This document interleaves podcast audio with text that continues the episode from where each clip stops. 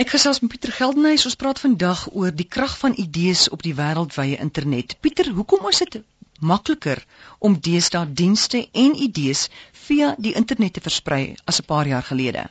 Maar kom ons kyk na al twee van hulle. In terme van om idees te versprei is baie makliker in die verlede om 'n eenvoudige rede. Die internet is beskikbaar vir baie meer mense. Is baie meer goed, baie goedkoper om op die internet te kom en dan is die internet spoed baie hoër. En dit beteken dat ons al hoe meer en meer multimedia begin gebruik het. So die uh, video webwerf en naam YouTube het die laaste paar jaar geweldig toegeneem.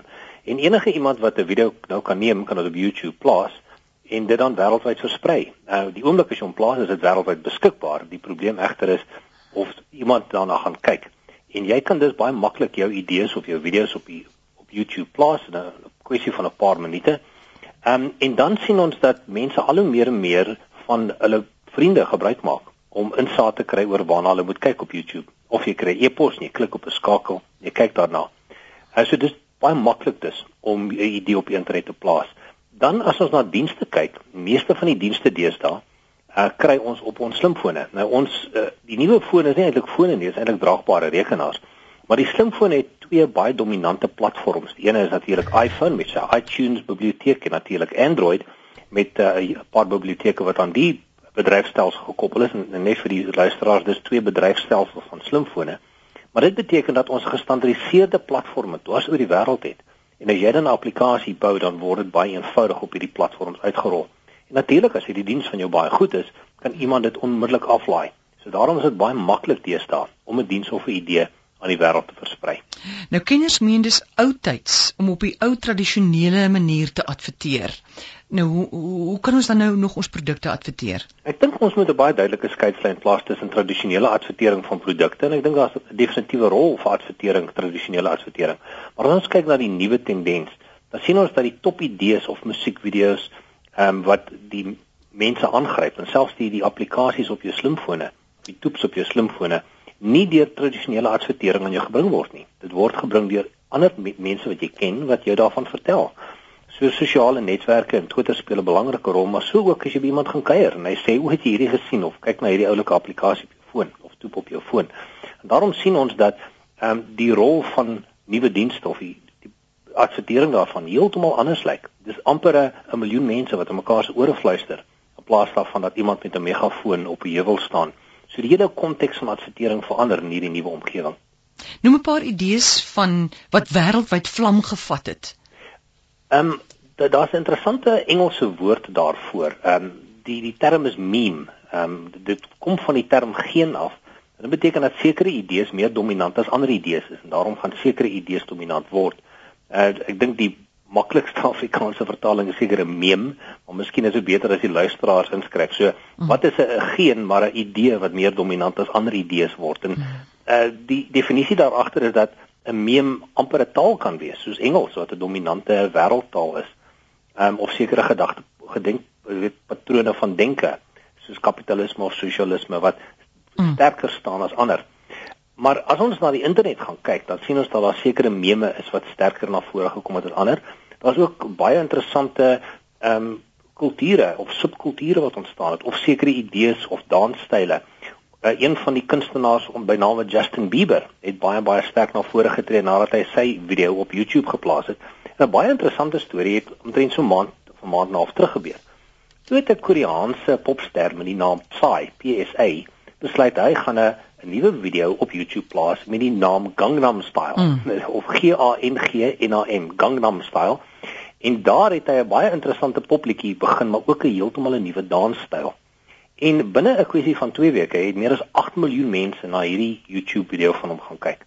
Wat toe gebeur het, 'n hele paar uh, media persoonlikhede en bekende persoonlikhede soos Robbie Williams en Justin Bieber het op dit afgekom en daarvan en nou hulle of hulle gehoor daarvan laat weet via Twitter. So hulle het 'n paar miljoen mense wat na hulle luister op Twitter. En toe groot maatskappye soos CNN en, en BBC ook daarvan te hore gekom. En nou is Gangnam Style 'n wêreldwye fenomeen. Alle groot kunstenaars is nou besig om een of ander danspassie uit te voer. En tans is daar meer as 190 miljoen hm. ehm um, kere wat iemand na hierdie video gaan kyk het. En die afgelope uur, skus gou Pieter, die afgelope uur het 1102 RSG luisteraars gaan kyk na hierdie video. Hy is tans hier op ons webtuiste en hierdie Gangnam, soos ek verstaan, is 'n baie ryk buurt in Seoul, Suid-Korea en hulle spot daarmee die jappie leefstyl. Heeltemal korrek. Wat wat Sai eintlik gesê het, hy het, hy het so 2 weke terug op die Ellen DeGeneres ehm um, program wat hy was het so 5 minute daar. Hy het eintlik gesê Gangnam Style mm. is as jy baie mooi aantrek maar baie cheesy dans. so dis blykbaar die idee. Ja. En jy weet dat jy dit gemaak as ander mense jou koop, jou kopieer of 'n parodie maak van ja. jou video's, dan moet jy weet as iemand jou begin spot dat jy eintlik die regte snaar het. Nou wat sou jy sê is die geheim as jy jou idees of produkte op almal se lippe wil hê? Ek dink dit gaan oor die sterkte van die idee. Dit is nou so wonderlik want jy kan as jy met 'n uitstekende idee kom wat reg is vir die tyd en reg is vir die mense wat wat ehm um, dit wil aanvaar, dan kan jy op die sterkte van 'n idee wêreldwye roem bereik.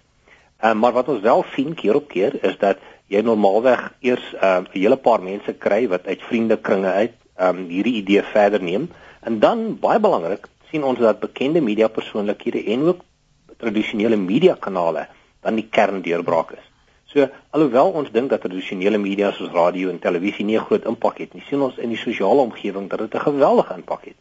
Dat jy 'n paar miljoen net 8, 8 miljoen mense kyk na die video, maar die oomblik as CNN of BBC daarna verwys, dan sien ons dat dit na tiene of dosyne van miljoene uh die uh hoeveelheid video's toeneem. So ons het nou gesien uh van in die laaste 4 weke dat 100 miljoen mense na die video gaan kyk het nadat hy op tradisionele media kanale is. Verduidelik gou vinnig weer daai woord, is dit meme?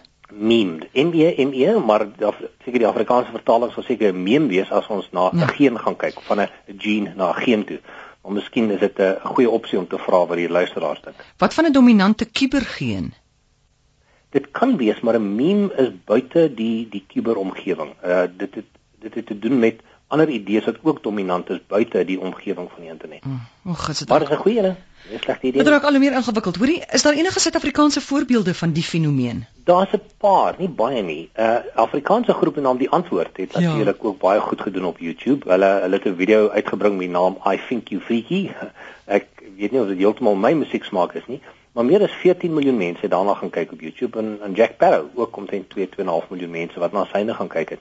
So nie dieselfde uh dieselfde orde grootte as wat Saai nou reg gekry het met drie Gangnam Style nie, ook nie 'n nuwe danspassie wat almal nou dwars oor die wêreld naboots nie. Maar dit is baie interessant om te sien hoe sekere idees oor die internet versprei. Wel, die antwoord het gekom met die idee van Zef. Hulle het Zef gewild gemaak oor see. Aha. Ja, die hele idee van Zef. Baie interessant. Ja. Maar dankie Pieter. Alles wat mooi is. Is interessant. Mense is nogal opgewonde om te kyk wat in die toekoms en nabye toekoms gaan gebeur met nog nuwe style en idees. Ek sal terugvoering gee. En dit kos eintlik niks nie, né? Nee, dit nie. As jy 'n videokamera het ja. of selfs op jou foon alreeds kan jy video doen en oplaai. Dis die hele era van persoonlike video's. Ja, ongelooflik. Dis Pieter Geldnys, toekomskundige en hy soek 'n buitengewone dosent aan die Potchefstroom se besigheidskool.